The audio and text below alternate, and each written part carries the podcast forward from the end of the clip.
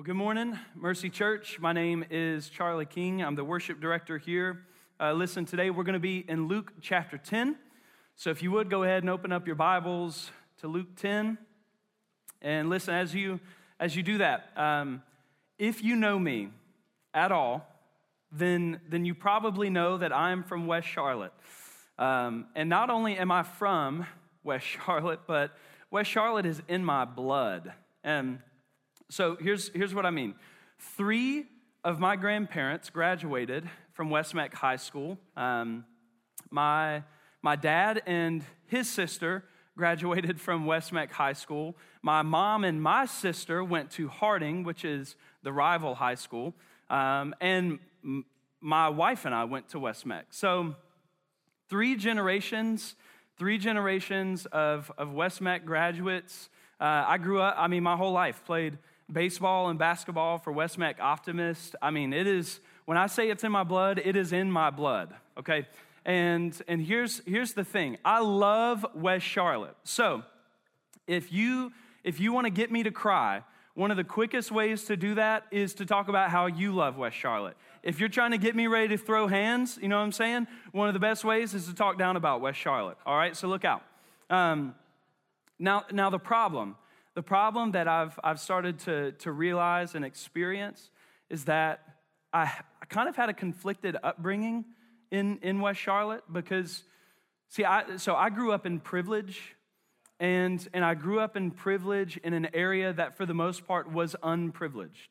And I really assumed growing up that my life experience was it was the same as as the people around me and that's just it just wasn't true and and, in ignorance, really, in ignorance, I, I lacked compassion. I lacked compassion because I didn't understand what my neighbors were going through. And y'all, especially, I'm especially talking about my neighbors, my classmates of color. I never experienced and will never experience exactly what they did. And like I said, I really, I think because of that, I really lacked compassion. See, I thought I thought that I was a friend when really I was just a fan. I thought that living in proximity made me close. But the truth is that you cannot truly be close without compassion. And we're going to talk a lot about that today. We're going to talk about compassion today. Listen, it is only by God's amazing grace that He has done this work in me that He's been doing. And He has been doing an amazing work in the last year and a half. He started to open my eyes to things that I didn't even know I needed. He started to, to wound me and burden me over the state of my neighbors and reveal the sin of using blessing really to serve primarily myself. And what I think it is, in a new way, he's been drawing me into the hands of the gospel. By that I mean like the beauty and the joy of doing, actually doing his work.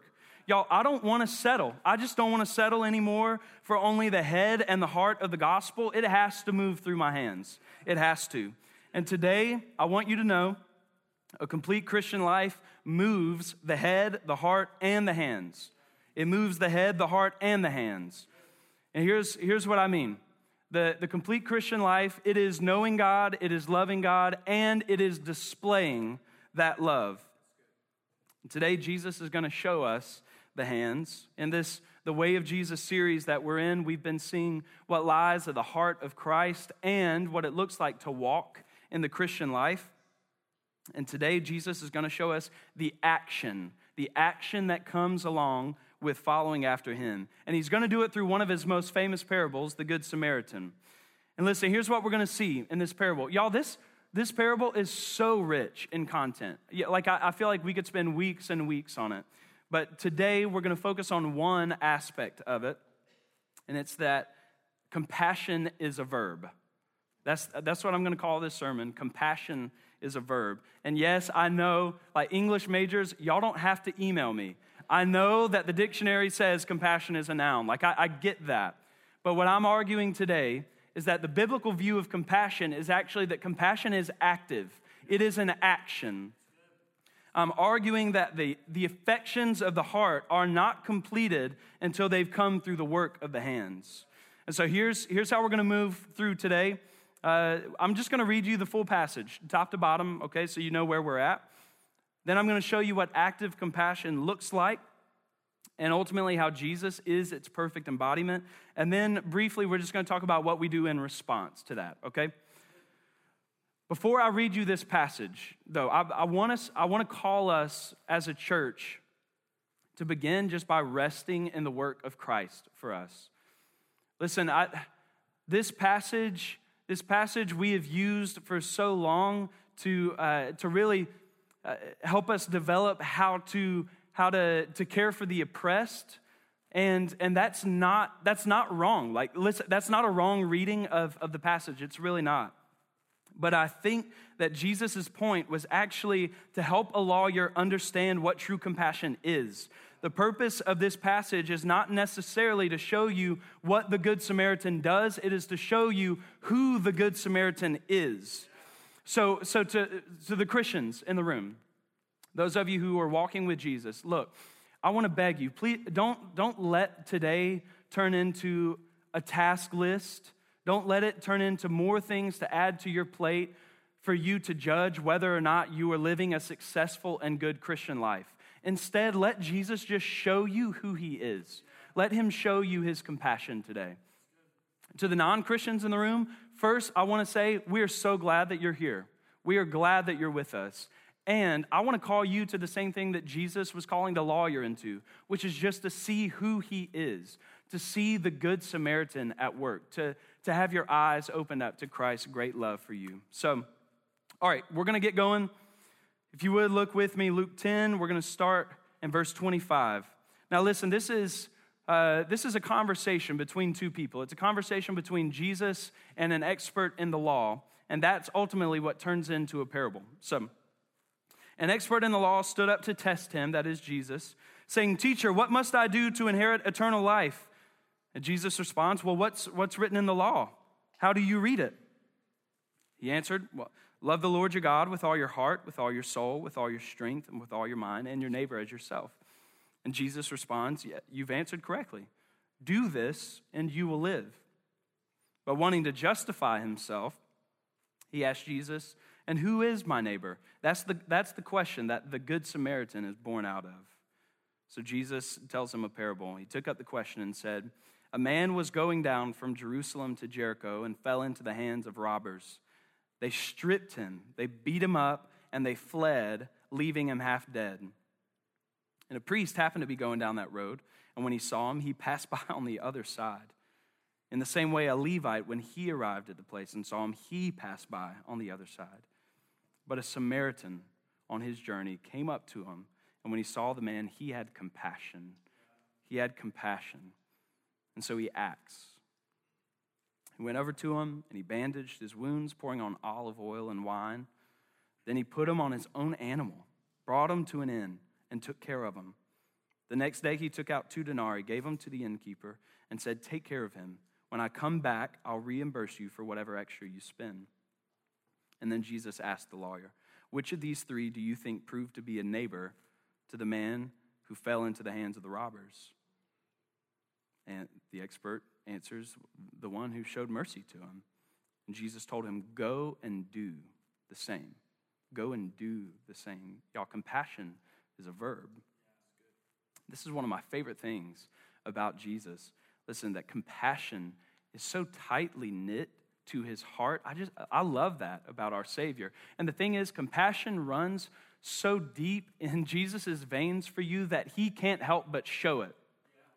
God shows his love for us, and that while we were still sinners, Christ died for us. The compassion of Jesus is always met with action. Always.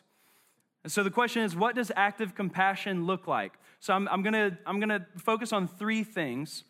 And the first one is this Compassion is more than knowledge. If compassion is a verb, then compassion is more than knowledge.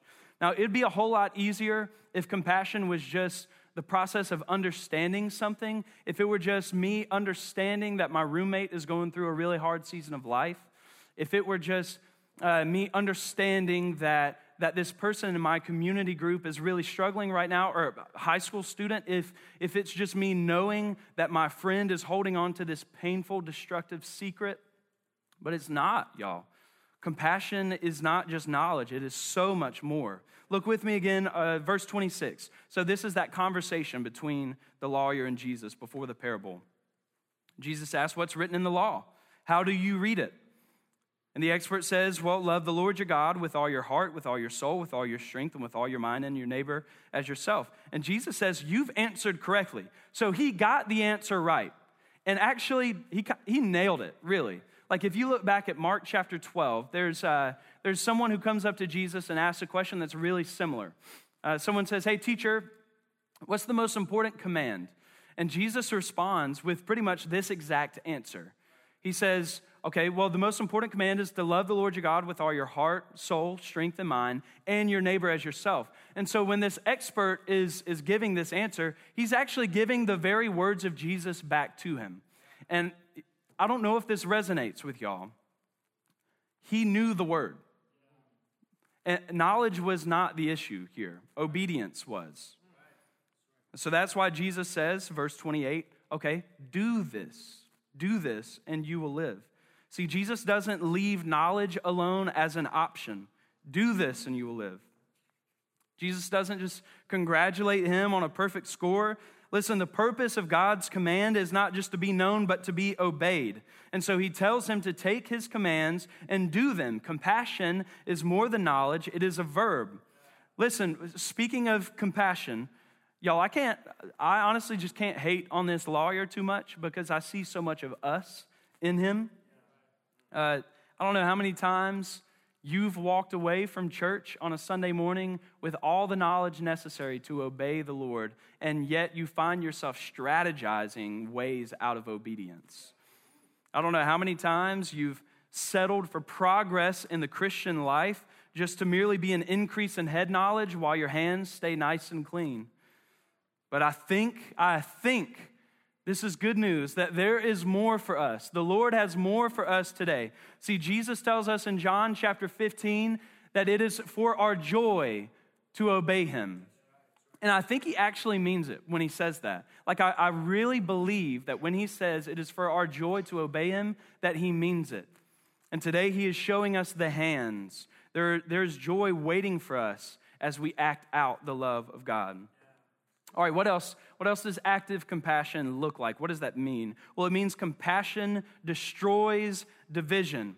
Y'all, I love I love what's happening here in this parable. There are deep social and religious dynamics at play here. And Jesus reveals through this that true compassion is stronger than any force of division. There is no human distinction that should keep us from acting out the love of the gospel. And y'all, for a West Charlotte boy who is just waking up to the boundaries that need to be broken in our city, this is like a breath of fresh air for me. Look with me at the beginning of the parable. I'm going to take you back. This is verse 30, the beginning of the parable itself. A man was going down from Jerusalem to Jericho, which means he was almost certainly a Jew, and he fell into the hands of robbers and they stripped him, they beat him up, and they fled, leaving him half dead. And a priest happened to be going down that road. Now, a, a, priest is like the highest of the religious elite in the Jewish community. I don't know if you're familiar with, with the Old Testament, but if you know Moses and Aaron, the priests are direct descendants of Aaron himself. So, big deal. But when the priest came, he sees a man beaten and left for dead, and and he passes by him on the other side. And in the same way, a Levite, which is just another Jewish religious elite, he sees the same man and he passes by on the other side. But a Samaritan, a Samaritan on his journey came up to him. And when he saw the man, he had compassion. Now, to understand what's happening here, we have to, we have to understand a little bit about Samaritans and Jews. Listen, Samaritans and Jews, they lived in hatred of each other. And it was a hate that ran centuries deep. And it was a divide over both ethnicity and religion. John 4 actually puts it really simply. I don't, I don't know if you know the woman at the well, but she was a Samaritan. And, and John 4 puts it really simply Jews have no dealings with Samaritans. And so, what Jesus has done, he has set up a scene that is wrought with racial and religious tension. And he's doing it to show us that the compassion of the Samaritan destroys both. Destroys both. So let's start with racial. Y'all, compassion destroys racial divisions. I don't know if you knew this, but we live in a racially divided city. And I'm going to spend a few minutes here because I think this is I think this is a blind spot for us. See, when Jesus told this parable, he did so in a context that knew it was racially divided. They were wide open about it. Again, John 4, Jews have no dealings with Samaritans. But we live in a different culture. That is not us. We live in a culture that claims to hate racial division. So the divide is still there, but it's, it's a lot more subtle. And the reason this is really important for us is because when Jesus told this parable about a Samaritan showing compassion to a Jew that even Jews were not showing themselves, the point was loud and clear that compassion was destroying the boundary of race. And what we need to see right now is that our culture is more similar to theirs than we would like to believe because we also need to see that we are, we are in just as deep of a need of the true Good Samaritan.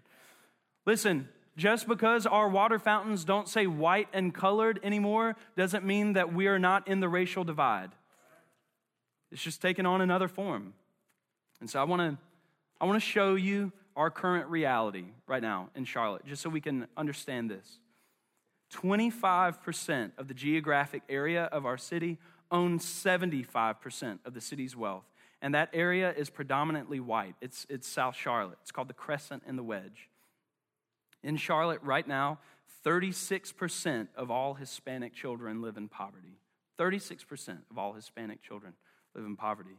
And only 5% of white children do. According to a January article in The Observer, black babies in Charlotte are five times more likely to die before the age of one than white babies. And the national gap is closer to two to one, not five to one.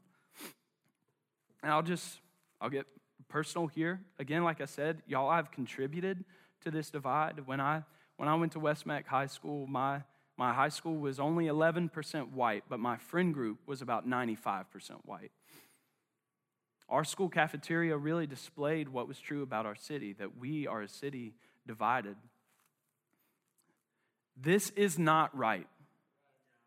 This is not okay.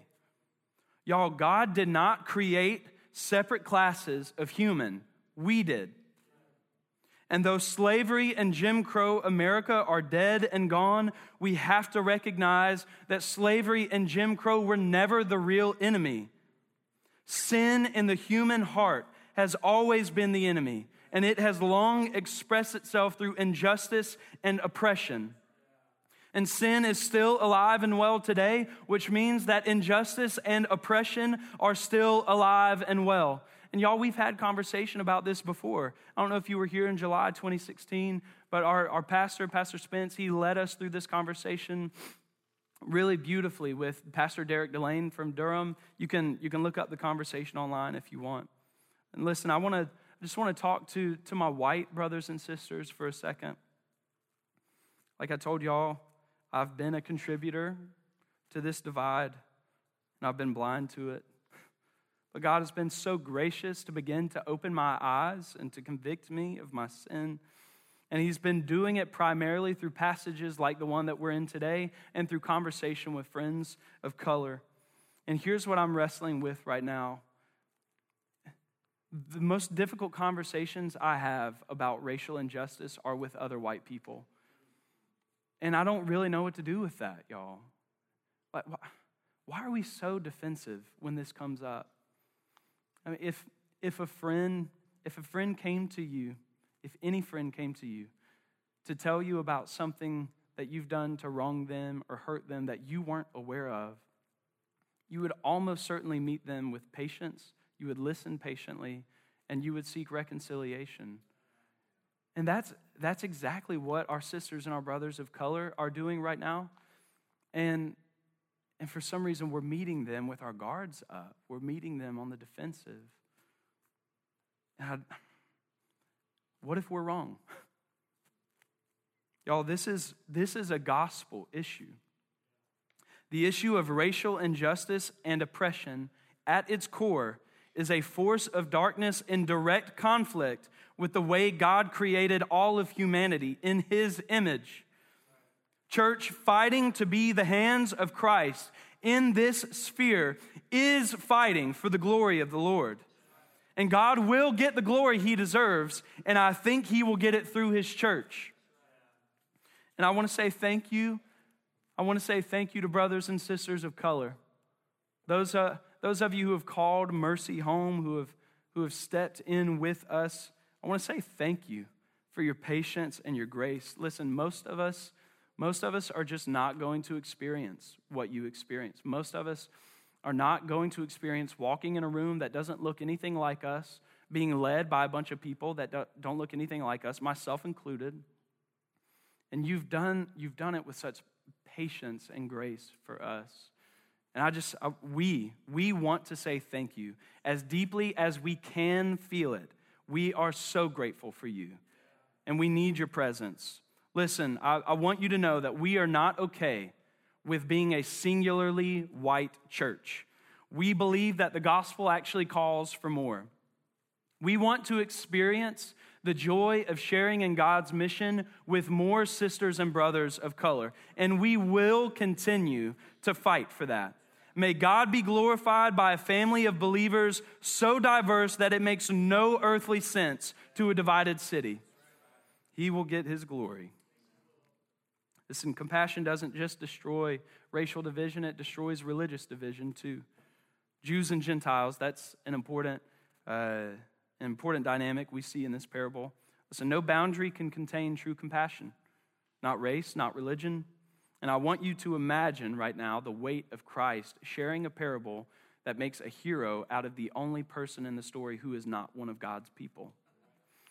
Every other character in the story is a Jew except for the hero, who's a Samaritan. Even the man laying half dead on the side of the road in need is a Jew. Listen, God's heart is and always has been for all people.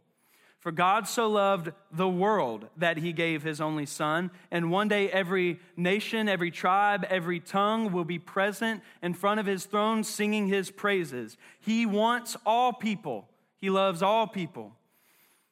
Listen, what else does active compassion looks like, look like? It, it looks like uh, requiring sacrifice. Compassion requires sacrifice. So if you didn't notice on our first time reading through the passage, the way the Samaritans served was crazy inconvenient. Y'all, it cost him time, strength, money, and then ongoing mental capacity. Look with me at verse 34. So, this is what he actually did. This is what the Samaritan did.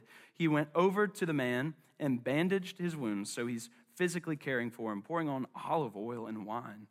Um, I, I guess that's necessary. I don't, I don't know. then he put him on his own animal, his own animal, which means he is walking, and he brought him to an inn and took care of him. Y'all, sacrifice is inconvenient. And the truth is, I th- we want convenience. Yeah, I think, I think most of us are, are willing to sacrifice and to do it with joy when, when it's two to three weeks ahead and we have it on our calendar already. Um, I, th- I, think we, I think we actually do love sacrificing when it's a weekly rhythm and we know it, it goes from this time to this time and we can prepare for it. Where I think sacrifice becomes most difficult for us is when it's unexpected and inconvenient, which is exactly what the Good Samaritan was, was experiencing. But maybe, maybe our convenience itself is what needs to be sacrificed. And listen, I, I, I want to tell you, I think that inconvenience is actually God's grace on us. Like, I think this is a way that He is really good to us that we just we don't realize. Here's the thing: there's a there's a teaching uh, that Jesus gives on money, just a couple chapters ahead in Luke uh, Luke chapter 12. And I think it's true about our time too. He says, Where your treasure is, there your heart will be also. Meaning, not only does where you put your resources display what you love, but where you put your resources actually affects, affects what you love. And the inconvenience, I'm just, I'm gonna get real with y'all. The inconvenience of my neighbor coming to talk to me about something that I just don't really care all that much about while I'm trying to put my son down to bed uh, the inconvenience of knowing that I need to share the gospel with this person, but it's probably going to make me late to the next thing. The inconvenience of, uh, of my commu- someone in my community group needing a meal and driving across town in, in five o'clock traffic to take it to them. Those inconveniences, that is actually God's grace on me to change my heart by shaking up what I treasure, which is convenience. Look with me at verse 35. The next day, he took out two denarii, gave them to the innkeeper, and said, Take care of him. When I come back, I'll reimburse you for, for whatever extra you spend. Here's what we see here sacrifice is also long suffering. He says, The next day. I don't know if you call that the next day. And when I come back, not only did the Samaritan stay with this man all the way into the next day, but he gave the innkeeper money for days to come and said he would give him more when he comes back. Y'all, he, is, he has shown the man that he's with him to stay, and he's already resolved in his mind as he leaves that he's coming back. And this, this reminds me of a couple people in our church. It reminds me of a lot of people in our church, really, but a couple, a couple come to mind right now. Uh, one is, is Nick Colley. Um, I don't I think a lot of y'all probably know Nick, um, but he, he's a good friend of mine. And, and what Nick will do, he'll ask you how you're doing one day, and then he will meet a physical need according to what you say. And then months later, he's still praying for you and checking in with you. Like that is that's just long suffering. That's the love of a neighbor. Uh, it reminds me of Modena Henderson, uh, which is another member here at Mercy. And Modena, excuse me, Modena, a couple, couple years ago, the Lord called her to go to Cuba for a short term mission trip. And, and so she goes to Cuba, falls in love with the Cuban people. I get it. I've been there. I fell in love with them too. And, and she, comes, she comes back home and decides that she wants to learn how to speak Spanish so that she can love and serve the Spanish speaking population here in Charlotte. And that's what she's been doing for the last couple years. Listen, listen, compassion is a verb. Compassion is active, and that means that it requires more than knowledge. It means it destroys divisions, it means it requires sacrifice. But our compassion is not born out of our own strength. It is born out of the love that we have received from Christ Jesus. And Jesus is the embodiment of compassion. Y'all, there are a lot of beautiful aspects uh, about compassion that we got to look at today, and Christ is certainly the perfect embodiment of each one. Okay, more than knowledge. How about this? Jesus knew us, he loved us, and he came for us. Jesus is Emmanuel, God with us. Jeremiah says that he knew you before you were formed in your mother's womb. Ephesians tells us that he knew his people before the foundation of the world. Knowledge was never an issue for Christ. But in his knowledge of us, John 3 says that he so loved us that he came for us the head, the heart, the hands. He destroyed division. Jesus left heaven for us. John 6 says that Jesus came down from heaven. Philippians 2 says that though he existed in the form of God, he did not count equality with God as something to be exploited, but he emptied himself and came to us as a man. There has never been a greater boundary broken in the name of love than the boundary of heaven itself. What about sacrifice? Jesus paid for our sins. Church, can the people of God just take a second to celebrate like a people who have been set free. Y'all, can we celebrate and thank the Lord today? Listen, if you're new, if you're new to this church thing, I have some good news for you. And it's called the gospel, okay? It's in the book of Romans says that every single one of us was dead in our sins. The way Pastor Charlie Dates puts it, he says that all of us have enjoyed our sin, but at the end of the day, sin left us with a receipt, and we couldn't afford to pay it. But here's the good news I know someone who can, and his name is Christ Jesus. Jesus came for us. He took on the payment of our sin.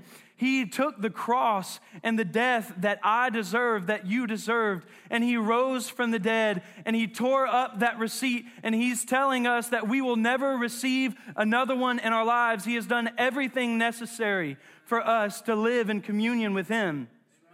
And now he calls us to live in relationship with him and do his work here on earth. So that brings us to the question what do we do? What do we do? Well, I think Jesus actually gives us our next steps in, in this passage, which I love.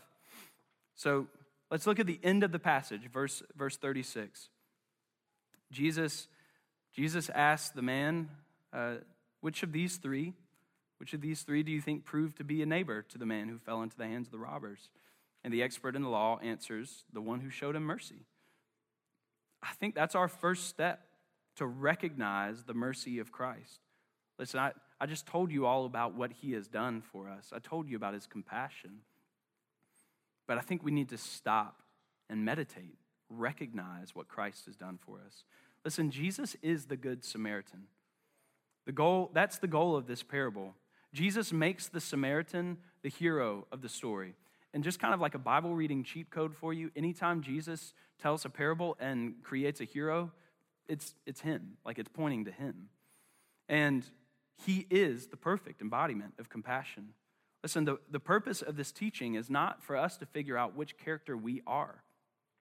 Jesus didn't ask the lawyer which character he identifies with, he asked the lawyer which character proved to be a neighbor. And the answer was the Samaritan, the one who represented Christ himself.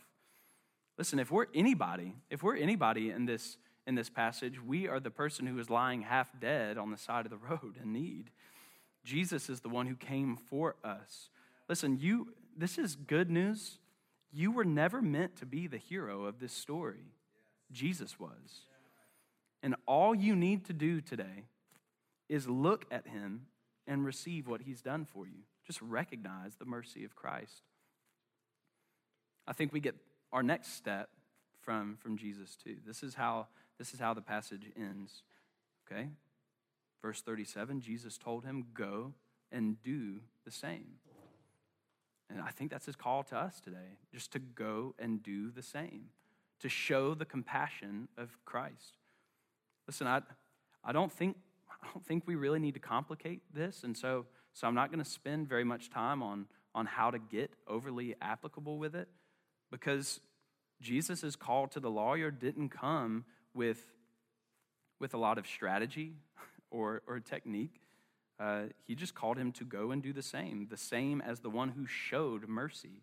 Compassion is active. Compassion is a verb, friends. Listen, that means that we need to meet those in need by sharing in their sufferings with joy. May the head and the heart of the gospel come to life through our hands.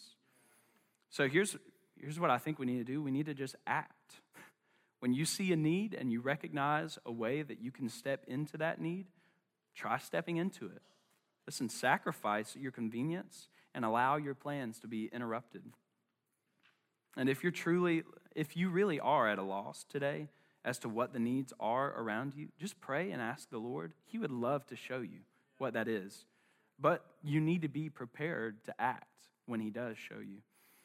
Listen, that's actually, I, think that's how I want to close today. So I, let me lead us just through a time of prayer, time of reflection. So if you would, you can just get yourself into a posture of prayer, whatever that looks like for you. for, uh, for those of you who are believers uh, in the room, just, just begin to ask the Lord, what, what are the needs around me? It, the thing is, you know who your neighbor is. So, so Jesus corrected, Jesus corrected uh, the lawyer's question when he came and asked, Who is my neighbor? You, you actually know who your neighbor is. It is your neighbor. Um, it's also everybody else who is in need, and, and all of us are in need. Uh, our, all of our needs are shown differently in different seasons. So ask the Lord, would, would you show us our need? And there, I think there are some of you here today who just haven't received this compassion. So would you pray? Would you pray and, and receive Christ? Maybe you've been running away from him. Just tell him, Lord, I, I actually, I, I want you to save me. I am the man who is lying dead on the side of the road. And I need you to come and, and pick me up and take me with you.